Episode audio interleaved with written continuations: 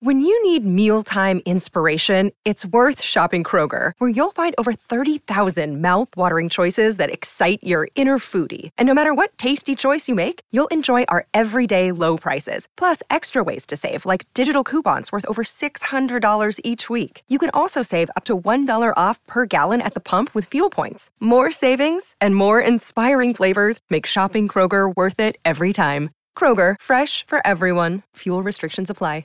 Another day is here, and you're ready for it. What to wear? Check. Breakfast, lunch, and dinner? Check. Planning for what's next and how to save for it? That's where Bank of America can help. For your financial to-dos, Bank of America has experts ready to help get you closer to your goals. Get started at one of our local financial centers or 24-7 in our mobile banking app. Find a location near you at bankofamerica.com slash talk to us. What would you like the power to do? Mobile banking requires downloading the app and is only available for select devices. Message and data rates may apply. Bank of America and a member FDIC.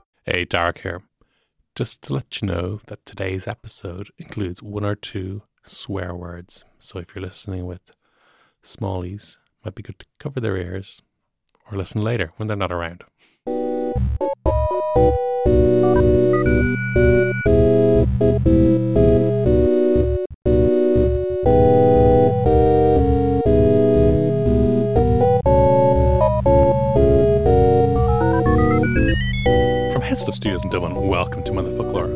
Podcast words, Irish Irish words. and words from Ireland. I'm Peadar Ó Caomhánaigh. No, you're not. I am. but you are Darach Ó Séaghdha. I surely am. Peadar, I was um I was recently um overhearing some colleagues having a very bitter argument. Oh no. What was it about? Well, it was about the one of them was giving out about his daughter and her friends and the Americanisms they were using. Shock, horror. Oh no. They were not, ju- not Americanisms. Well, first of all, he's saying That's whack. it's oh, it's very it's on a whack or fod. It's not fly It's at all. I'm actually struggling to think of modern Americanisms. Most of mine come from the Fresh Prince of Bel Air. completely. And this is the thing, and and it's it's a funny one because he was first of all giving out about his daughter talking in this very Kardashian-esque vocal fry. He even knew what the word vocal fry was. Vocal fry. And I mean, I was That's okay, why you sound like you're a balloon that's deflating.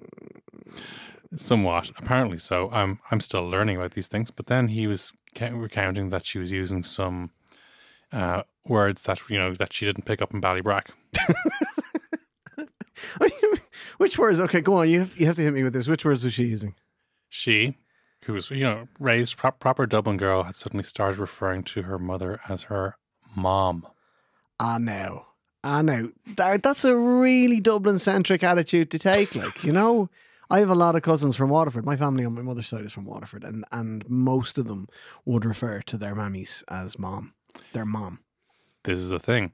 So there's been there are the number of Americanisms. But language moves both ways. We, as as has been well discussed, there is cast iron proof that Irish people invented all American slang. Christ. Ah. Oh man, I can just I can hear a blog post being written angrily. Oh, no, that, that was an aneurysm happening inside my brain. Oh, not this again. but that we we we we can leave that for another day because um, We've already done it. We've- exactly. We've had the conversation about this. The other go day back, was- go back to season one. It's bullshit. Jazz is not Irish. right? Jazz is not Irish. It's bullshit. There are some terms that are probably Irish. Like phony has a good chance of being Irish. We did this. We did this in season Yeah. one.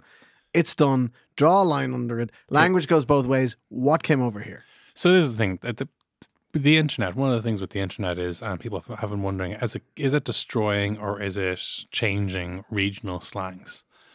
And some of this, the, the idea is that say we we we're familiar. Most people come from a county that has a certain amount of local regional slang.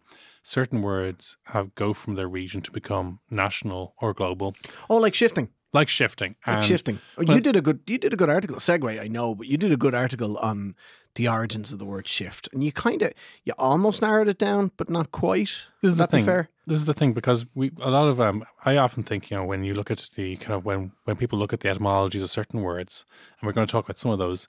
They say, well, this is all the evidence we have, and and there's a big issue saying is the is the first recorded use of shifting, meaning to kiss, is that does that demonstrably prove that's the, that person invented the word at that spot, or could you interpret twenty or thirty of years? Yeah, I get you. So how, how how how long does something have to be in slang before it's recorded?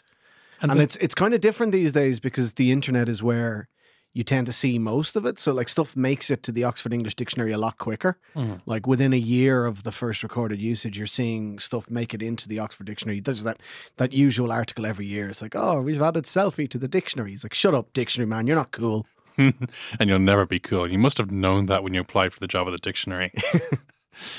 but but shifting, yeah. So I I I believe I from my research, I think it's it is is it's a Munsterism, probably Kerry, Tipperary, Limerick area, and for some reason it spread in a way that other terms for kissing didn't. Hmm. But in that Probably because the rest of them are obscene. getting the wear, Getting the wear. Get, getting your wear. Yeah. and it's a th- and this is the thing. Meeting. It was meeting when I was when I was growing up. What outraged some Cork people recently was the idea that Dublin people invented Langer and stopped saying it. Oh, that is controversial. We, we got over it. I was like, eh. and for example, even there's a in the Snapper, the book of the Snapper, Roddy Doyle does have a character referred to someone having a big langer, a Dublin character, and it's not. It is no reference to uh, the, any any contact with Cork in it. I, I think, um, to be honest with you, like Langer is just used in a sense in Cork that like it's much, um, it's it's much broader. Yeah. You know the way it's used, like it's it's almost like they had a song, they had a hit song, The Langer. You know, you know, and like you wouldn't get like you know you wouldn't have a hit song called The Prick. Like you know what I mean. So it's not it's not an identical usage. Like you know, Yeah. there there was always sort of two terms stuck out in mind. Like like Langer was slang term for a penis in Yeah. Dublin for as long as I can remember and also langered. Getting langered meant getting drunk, but it really wasn't used in the same context as somebody who, you know, makes a mistake or actually eat it or anything like that. It's like, oh, you a langer. it just wasn't used the same way. And it just, uh, maybe Yeah. there are certain slang terms that just lend themselves to an accent or a dialect much, much easier. And I just think it sounds so natural, so natural to have someone, particularly from Cork City, to call you a langer like.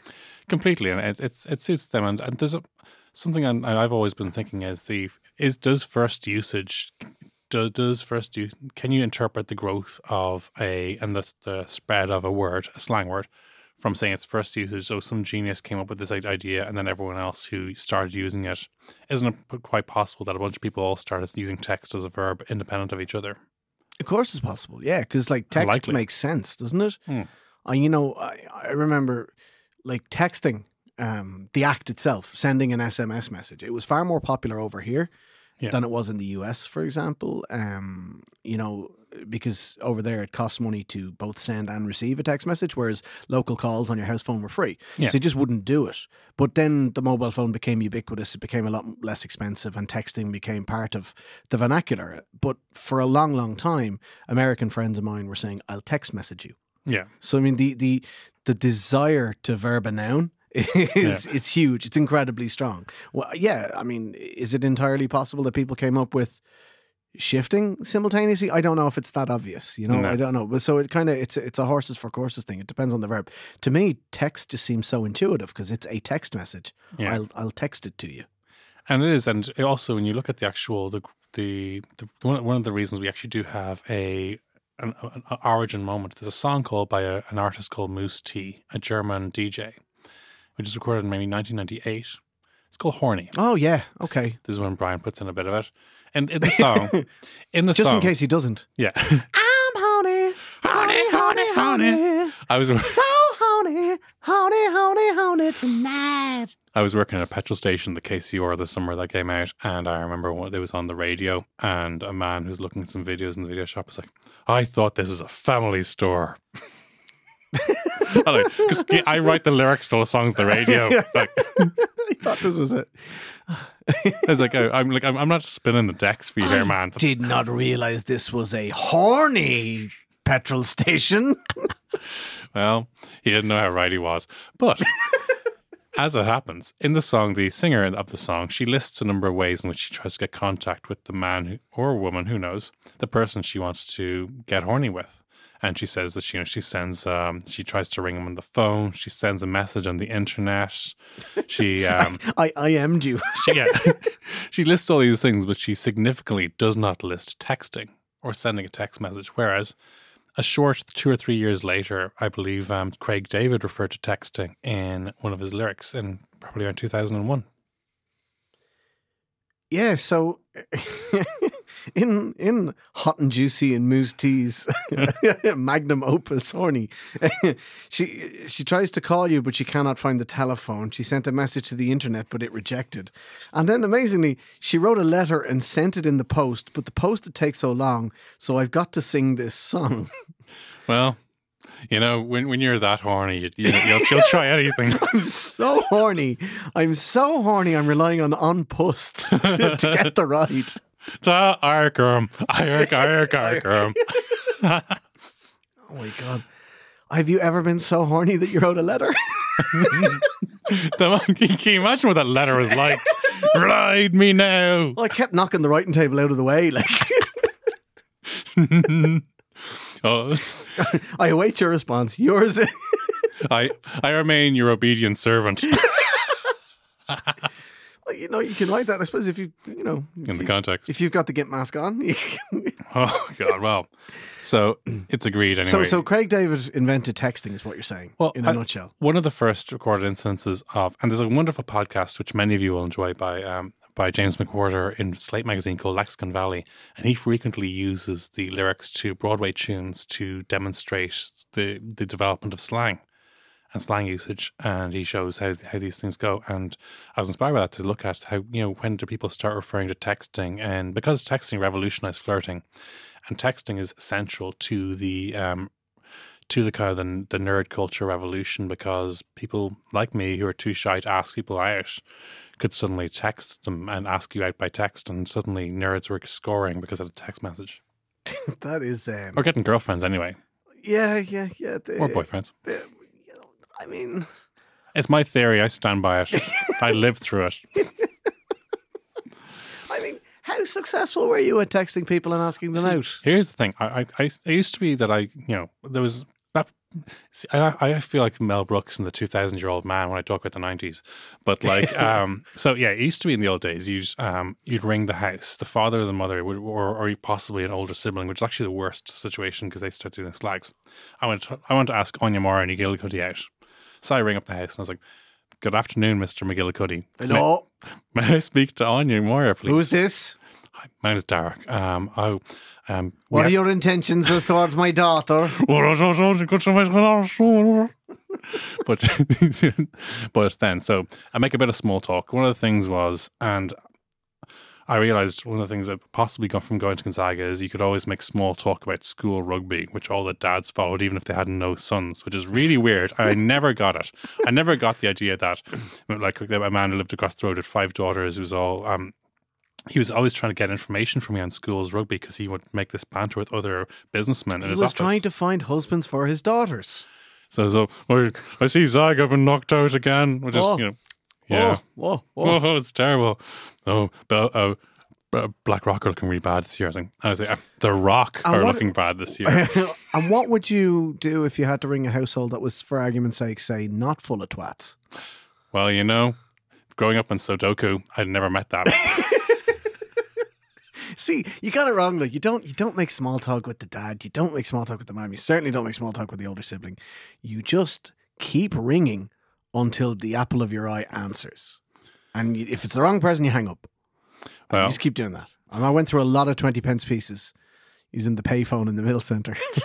That's the that's the fourth verse of Horny that didn't get released. I was at the pay the payphone outside Mr. Lamb's.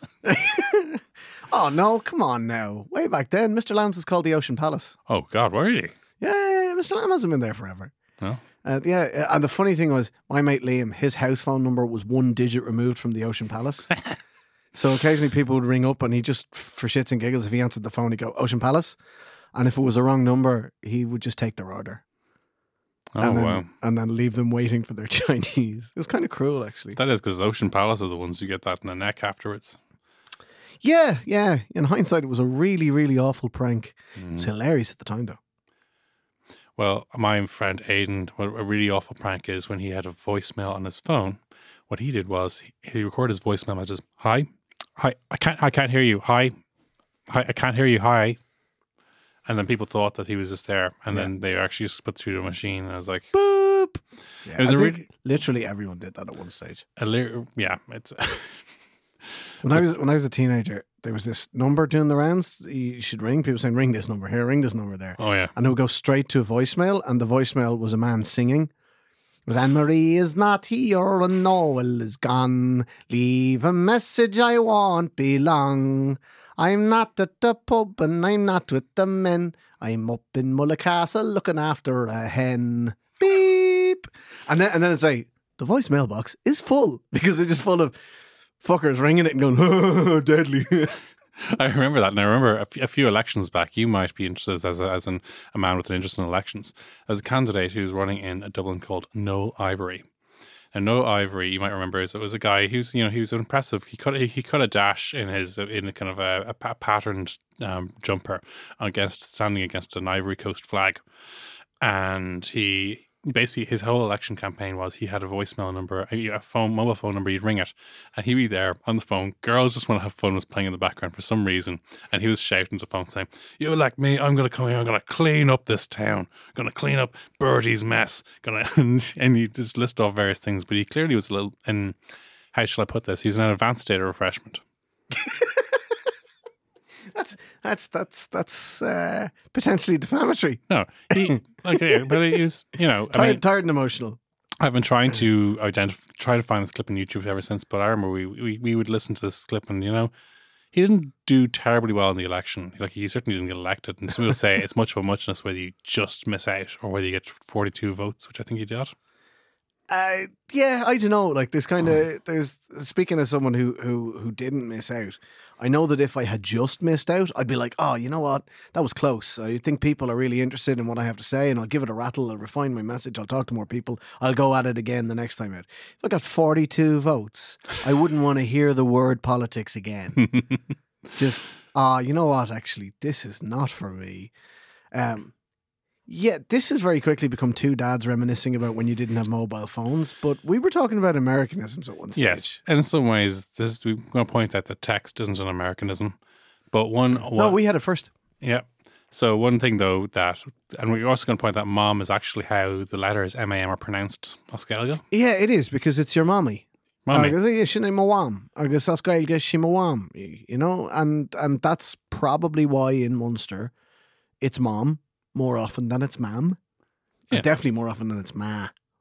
That's for sure. That, that's much mom there, and and mummy. How are you in the mummy business? Uh, Peppa Pig is bringing mummy back with a vengeance, and it's I'm not happy with these developments. We as as fathers, we are concerned with the Peppa Pigification of Irish childhood, and but not, it's bad enough, you know. The um, I think the thing is Peppa Pig. I mean, it, there's a cartoon called Masha and the Bear, which my daughter loves. It is her favorite cartoon. It is made in Russia. It is banned in several. This is the uh, Putinist propaganda. this is the thing. It's banned in certain East European countries for being Putinist propaganda. Uh, the implication is the bear represents all the kind of the fine qualities of Russianness. He is he minds his own business. Hibernation isn't a state of laziness. It's a state. It's basically a state of it's acknowledgement that winter is coming and your life is all about preparation. The bear is always preparing. He's always minding his own business. He's always preparing. But if anybody interferes, he gets very, very annoyed. And you know he, he deals he deals with the situation decisively. And Masha interferes. But Masha is a different form of Russianness in that she owns the world. Just the world hasn't realized it yet. So, Oh, fucking but between these two, but this so this dichotomy as or this um this double whammy is out there. So it's and people are in East Europe. They're saying they're concerned that this is a, this is actually subtle Russian propaganda. But I would consider that maybe Peppa Pig has other has maybe deeper and more sinister propagandist. Uh, Oh, you think it's British imperialist propaganda? they're clearly Tories. Yeah, yeah. I mean, if Prop- you if you don't think, Propaganda. How Um, about that one?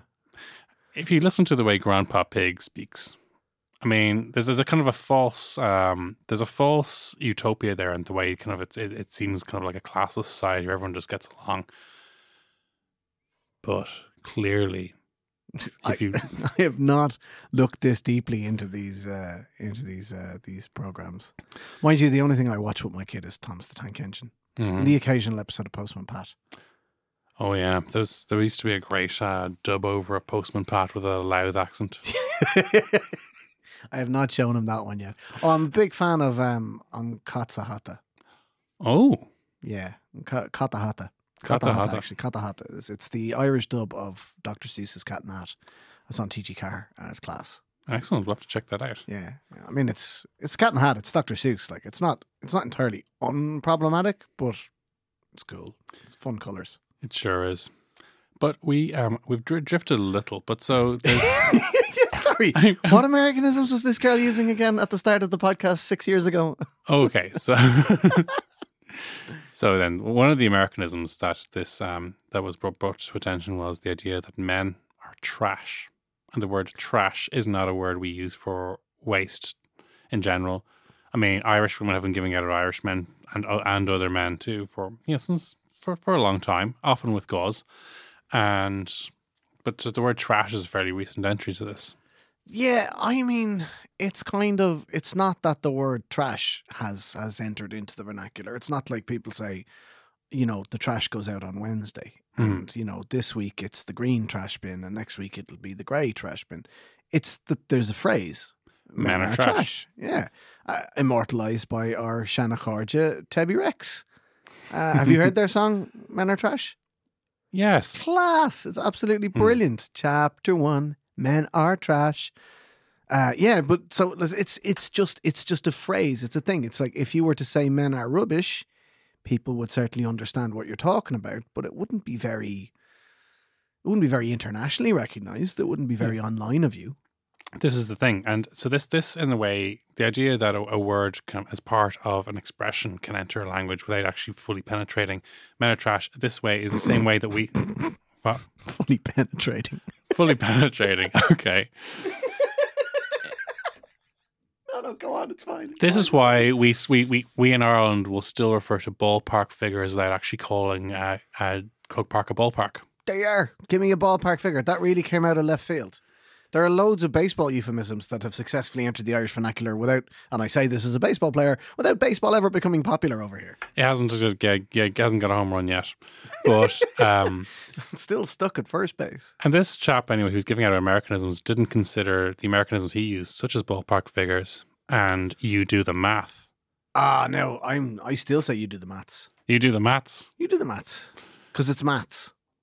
We I had a debate with this, and that you you don't have one mathematic mathematics, and someone said no, it's it's um it's that mathematics is actually an abbreviation of a larger sentence, which is you know problems of mathematics. All I'm saying is the English translation for Gafa le Mata was busy at maths.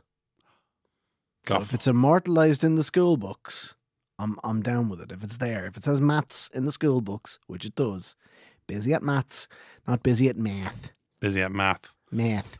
Well, so but people will you will still feel people say do them do the math, but because that's so because the, the entire expression does come from the United States, but you're saying do the maths, and you still you don't say uh, a gap park figure. Oh God, no.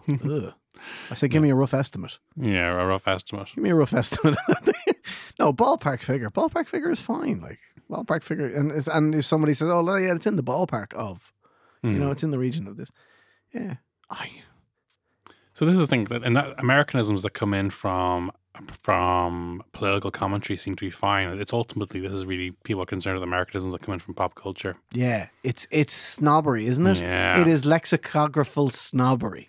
It is, and the idea is you know these are trivial things, and it's that maybe that wouldn't be so bad before, but the idea is that there's such there's such a strong overlap between um, pop culture or protest culture at the moment that it is maybe um, that people need to revise their separation of those two things and reconsider the snobbery. Fuck yeah! I get all my news from Teen Vogue. Don't we all? Yeah, It's like, yeah, that's right on. Like, you know, this is this is yeah, pop culture and protest culture. They're totally intertwined, but like they have been before. Like they were before in like in, in, in 1967 to 72. You know, the the height of the Vietnam War, protest songs were incredibly, incredibly big. And and they were big over here as well. Like we fell in love with Dylan and Neil Young, and to a lesser extent the likes of Barry McGuire. And yeah, it was totally, totally intertwined. This idea that the American pop culture we were consuming was this sort of leftist, folk based, hmm. anti war. So, yeah, it has happened like this before. And yet, the same people who grew up in that era are sort of a little bit more, they sort of poo poo the idea that you might learn something off, uh, you know, off Twitter or off Facebook or something like that. Yeah, and it's like obviously the, the, the Dubliners and to, to a large extent the Clancy brothers were very uh, influenced by the various kind of folk music, folk folk traditions in the United States. In that they um, certainly, I mean, Luke Kelly would have covered a certain number of uh, union protest songs. Well, definitely. Luke Kelly's version of the Peat Bog Soldiers, which was translated by Pete Seeger and was originally written by um, prisoners in the Spanish Civil War, uh, leftist International Brigade prisoners in the Civil War. It was originally uh, die Moor Soldaten, and then it became We are the Peat Bog Soldiers. And Luke Kelly's version is brilliant. Lancome's version is off the charts. It's incredible. It's definitely hands down the the definitive best version of that song. But yeah, protest music, absolutely, and meshed in with pop culture, absolutely. I suppose, and this is me showing my age. Like, where do the Kardashians fit into this equation? So this is the thing in that obviously the, the biggest case of pop culture and politics and activism overlapping is probably is, is in the world. It must be has an Irish root, which is Live Aid. But that but people will now say that Live Aid is kind of overwhelming. We look back in the Live Aid now and we see this um maybe there's a problematic the idea of um White savior complex. white savior complex, uh, the idea of, of of taking a kind of consumerist approach to uh, to fixing a problem, particularly the fact that yeah, I mean, I mean, look, there's also the elephant in the room is that just Bob Geldof has. Um, not distinguished himself since. they are. That's Uh-huh. that's that's the diplomatic way of saying it. It's a funny one because I think on one level we can see that the, that there are certain issues, com- conceptual issues with the Live Aid project. We don't we don't think less of George Michael when we find out that he actually signed over all the royalties to Last Christmas to Live Aid. Why would we think less of him? Like exactly, we we we don't think we think ultimately it's a good thing, even though we think that there's problems with Live Aid. We, a lot of it is down to we don't like we, we're concerned with Bono and Bob Geldof's use of that platform to do other things. There was a concert once in in uh, in Dublin, and uh, Bono was. U2 were there, and Bono was there, and he was like, "Every time I snap my fingers, a child in Africa dies." And somebody in the crowd went, "Stop fucking snapping your fingers, then." oh yeah, I mean we um, obviously there's uh, there's a lot to cover in terms of that. But um, there's a lot to cover in terms of the um, the Live Aid thing. But suffice it to say that at the time the idea was that there was not that there was an Irish interest in the famine related yeah, of course. to It it. really spoke to to who we, who we were. You know, it kind of it really reached into our souls. And to be honest with you, problematic as certain methods of delivering foreign aid are now, we're much much better these days than we were 30, 40 years ago. Mhm. So we're much much better these days than we were around the time of Live Aid, which was thirty four years ago. Was it That's right. Yeah. Yeah. um, 1985? Was it? yeah, yeah. The single was there was Christmas 1984, and then the concert was 1985. Yeah. Um. So the, the like we're much much better now. We we deliver foreign aid in line with the Sustainable Development Goals, and but we're still one of the best countries in the world uh, per capita at, at at donating to to foreign charities. So it does it does speak to a generosity. But I mean, did we pick up money? Did anything enter into our vernacular through Live Aid? Give us your fucking money. apart from give us your fucking money. but I mean, like we were talking about Americanisms, and it was it was the it was the transatlantic concert. You know, Phil Collins hopped on a Concorde, and you know he played both London and Philadelphia. You know, incredible! Hmm. Oh my god, amazing! Carbon footprints off the fucking charts. Like you wouldn't do it now, but at No. the time, using the information available, that was so cool. Oh my god, amazing, brilliant. But, like, I mean, did, did it? I know it was like the ultimate crossover of pop culture and protest culture and politics, but did it did it influence how we speak? I I think it def it I think in a way it did in that it meant that people realized if you if you consider say that at at one point at one point U2 were peers to bands like Simple Minds and INXS, but the actual uh, the inclusion of a political dimension actually allowed gave them a sustained them in audiences' minds when those other bands kind of just tra- tra- trailed off. The idea was in order to get from the, the the two successful albums in a row to becoming actual global megastars, people expected pop stars to have a certain social conscience dimension, and they expected Okay. that in the lyrics. So you're saying basically Live Aid gave U2 the social clout to become the biggest band in the world, which they were undoubtedly for a time. Yeah. Um, probably unseated by Green Day in and around their height. But like, yeah, okay. Ma- so For me, the idea was, and, and in Green Day as well, uh, the idea I think that people just the same. The idea that say people listen to a band, but in order to keep listening to a band three or four albums later, they expect them to have a little bit of sub- something substantial to Well, them. But that was that was the Green Day leap. You know what I mean? Yeah. Like one of their albums was, was called Dookie. Like literally, they named an album after a shit. Like, Yeah. And and it was all about weed and masturbating. And then, in order to sort of catapult themselves to global superstardom, they delivered American Idiot, which is a more or less a concept album. It's got a nine minute rock opera in it, and it's about how basically Is it the nine minutes prospect. and eleven seconds? Is it? Yeah, well, I'm not sure when it came out. So uh, Because it well, Wake Me Up on September Ends is obviously about 9-11. yeah, and But I mean, it- yeah, exactly. And you know, it, it was, was a nine minutes and eleven seconds. That's very clever. Ah, well done, Billie Joe. Um, but yeah, so they, they sort of gave themselves that social dimension, and they uh, they they basically Mhm. bloomed. They they exploded. They became huge. They were massive. and this is and then they were in the Simpsons movie, and we've heard nothing since. And that's the thing. We we have uh, um, like the police realized that they couldn't just uh, sing in a fake Jamaican accent about prostitutes anymore. Then that Sting needed to have a find his own cause. Well, listen, there's only so many times you can play the Roxanne game before your elbow gives out from drinking too much. it's just. You ever played the Roxanne game? How do I play the Roxanne game? So when you're at a party and somebody plays Roxanne, right? You divide the room into two teams. You can do boys and girls. You can do whatever way you want. One team drinks every time Sting says Roxanne, and one team drinks every time they sing "Put out the put you know uh, put on the red light." Oh wow, Yeah, yeah. that would ruin you. yeah, yeah, yeah. It's class. but uh, so I think I think there's a nub of, of what you're saying. Live Aid certainly made more people than ever before hear and listen to a Dublin accent. yes, it did. And well, it's it's hard to know that, that we we think about say, I mean, I, well, my point is when we look at Irish identity and its relationship with the Irish language, the 80s and particularly the, the U2 era was a point when people started saying we don't see Irishness as, as these particular things anymore. We we started to see ourselves as the, the global island, everyone's best friend. The U2 Italia 90 Riverdance kind of trajectory was was a point was it was the high point of cultural cringe and then after that we started actually revisiting Irish incorp- um, you started seeing Irish pop acts incorporate bits of Irish You music you and things do you, think- do you afterwards. think Riverdance was a high point in cultural cringe? I think it was the, the turning point when the cultural was cringe was dropping. point. Yeah, yeah, yeah, It was I- definitely it was the sea change. and I think this is the it was the holy fuck! I did not know Irish dancing could be sexy. That was the moment. Like that was that was it. Like because and it was because like the seventies Irish music, popular Irish music in the seventies was the Dubliners, the Clancy Brothers.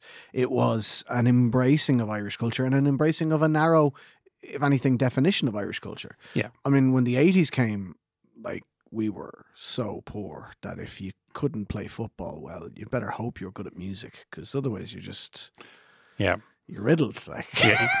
you had to kick your way out, or you had to sing your, sing way, your out. way out. Yeah, yeah, yeah. And but this or in the the case of Larry Mullen Jr., just look shit cool. Just look shit cool. Yeah, sure, you can learn to drum along the way. It's no Yeah. problem. It's like Adam's dad has a van, so you know he can be in the band. But he, he is so that my dad has a van. My spoon. but I would say I think one of the reasons that people have a very kind of I think I think people hate it's important to point out that people hated Bono before the tax thing. and the tax thing just made it easier. Yeah, yeah. But I do think that we in some ways that the that U2 did represent maybe the a, a kind of a certain point in our own relationship with ourselves as Irish people and how we saw ourselves and that we they started saying we're we're, we're Irish but you wouldn't know it straight away. yeah, you wouldn't tell from the music, and you Mhm. wouldn't tell from the way we act, and you wouldn't tell from what we do, and it's it's interesting. Yeah, I mean there's there's um there's a lot there's a lot to look into there. and uh, what Americanisms was this girl using again at the start of the podcast? Okay. so so far back. There is another Americanism which came up, and this is also has a political dimension and it also has a pop culture dimension. This is the use of the phrase boomer. Oh, I fucking hate when that's used over here. Yes. I absolutely hate when it's used over here. And you know why I hate when it's used over here? Do tell. Because like it refers to it refers so boomer. If anybody's unfamiliar, it refers to uh, people born between roughly speaking 1945 and 1965. It's the post-war generation, the post-World War II generation. Yeah. People who were born into an era of unheralded prosperity. You know, two cars in every driveway and a refrigerator in every house, and it, it, it is symptomatic of, of a kind of a generation of people who will turn around and say that millennials and Gen Zers, uh, you know, complain about everything. Why don't they just pull up their bootstraps and work like me without realizing the inherent social structures and advantages that allowed them to progress in the way that they did? That it was dirt cheap to buy a house. It was so easy to buy two cars. It was, you know, it was dead cheap to go to college and likes. The reason I hate it when it's being used over here is we didn't have a baby boom in the post-war years. Yeah. We still had rationing. Like we were dirt poor over here. We didn't get this post-war economic boom because we were neutral during the war. We had no economy to speak of. We were still a very agrarian nation. It wasn't until Lemass became Taoiseach that we looked for things like foreign direct investment and heavy industry. Now we've since pissed away all our heavy industry and most things are based around foreign direct investment and tourism. But we had our baby boom in the 1980s. So Yeah. like you and I, Darach, we're we're boomers. We're the Irish version of baby boomers. Now, that said, the generation before us, was it easier for them to buy a house? Yes. Was it mm-hmm. easier for them to have two cars? Yes. Was it cheaper for them to go to college? Yes and no, because we benefited from free fees in 1997, but it's far more expensive now to go to college than it would have been when our parents were younger, despite the so called free fees. It's just the case that the, the same inherent social you know, support structure wasn't there for Irish people at this time. Sure, it was easier and it's more difficult now because of global financial concerns. But anybody who uses the term boomer unironically to refer to Irish people who were born between 1945 and 1965 is just being ignorant. Like, it's just wrong. Yeah, because there's some some things that you, know, you can apply to different countries. The same way that, that in Germany they have they have certain del- generational delineations which don't apply here. And if you were Yeah, to, if, that's for damn sure. Like for very obvious reasons. Like, Yeah. You know what I mean? They they they had they had a, a, generation that were affected by a nationwide recession because of unification. Mhm. Like you know, okay, we may have that at some stage in the future. You never know what way things are going to go, but like it's certainly not something that's applicable right here, right now. But we're a very Anglo-centric culture, and there's just this desire that well, if the Brits and the Yanks have boomers, we must have boomers. I'll use that term, and it's just, oh, it's just so. It's just it's just off. Like it's And- off target. It's not right. arguably we don't really have a Gen X either because the big the, the, the defining characteristics of Gen X, obviously apart from having boomer parents, were that families were smaller and different because of divorce and contraception. Yeah. So our Gen Xs were born in the two thousands. Yeah. Yeah, I, yeah. I mean, well, we got contraception. I, I no, contraception was available. It was available in the 1980s. So there's a theory that we could, and it was kind of the turning point socially where families started to become a little bit smaller. Mhm. Like um, both of my parents, uh, five or six siblings. You know, Yeah. Uh, I have one sibling. Both of us born in the 80s. So we do. In theory, we have maybe a Generation X that came along seven, eight, nine, maybe ten years later. But I mean, we we kind of kind of did like we still had we still had people who were you know into skateboarding culture, you know, or you know the graffiti, uh, punks, things like that. We still we still experienced all that, you know. yeah, but it, was an odd fit. So I mean, we've covered a lot of very important and relevant ground today. But bef- I was still hoping we could, you know, I was hoping we could naturally find some way to bring it back around to, to something. what we will do is say that if in terms of the um so when we think about the, the people saying men are trash or referring to boomers or you know um or saying someone's woke which is uh, it has, has its own context do does the acquisition and dis- distribution of loan words from america or anywhere else represent a transfer of values That's a really good question because like the, the the term boomer is inherently charged. It's loaded. Nobody says boomer in a positive way. You know what I mean? It's always like, oh, you have no idea of the social scaffolding you had and I don't. And, you know, Mm. you don't, how dare you tell me that I'm just not working hard enough? I'm working two jobs and I still can't afford to pay the rent in Dublin. You know, it's not done in a sort of a like, oh, aren't the boomers lovely? Like, it's Yeah. never done in that sense. So it is, it's, it's a value statement in and of itself. But I mean, other things are just used because that's just what you say. Like, there's a recent kickback on Twitter against Irish people using the term y'all. Yeah.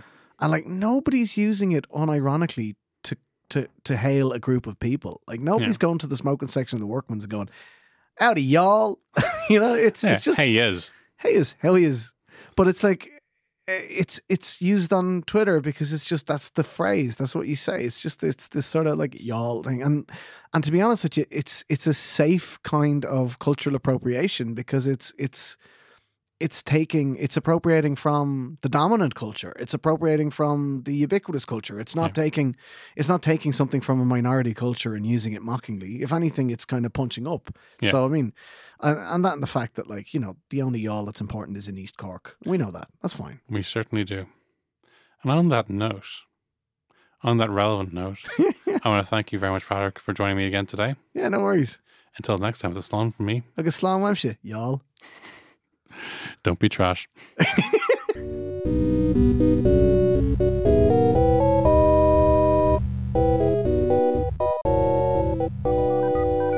Thank you so much for joining us today. Head stuff have a number of other shows. They're not as good as Motherfoclóir, but they might be, but they might, but they might be good enough for you. For example, one, one, one of the shows is that if you enjoy the Sweet Valley High books, there's a Sweet Valley High podcast called Double Love that is on the Head Stuff Podcast Network. You might also enjoy Personality bingo with Tom Moran. 60 minutes, 60 questions with an interesting person. give it a go. If you want to contact the show, you can contact the- us by email at motherfucklerheadstuff.org. We're always looking for content for our new next mailbag episodes. We'd love to hear from you. And if you send us an audio clip, we might play it instead of just reading it out in a funny voice. That's not a funny voice. That's my fucking voice. really? That's my. That, that's just me reading. I thought you were doing a Brian Blessed impression. I will murder you. Thank you so much to Kirsten Shield for doing our art. She's amazing. And thank you very much to Brian for doing the production work. He does a lot of work cutting out the boring bits. There are no boring bits. Brian cuts out the even more interesting bits that we're, to put on. The Who stuff knows? that we're saving for Motherfucker After Dark. Motherfucker After Dark. In the meantime, um, mind yourselves, Agus slán go fóill. This has been a production of the Head Stuff Podcast Network.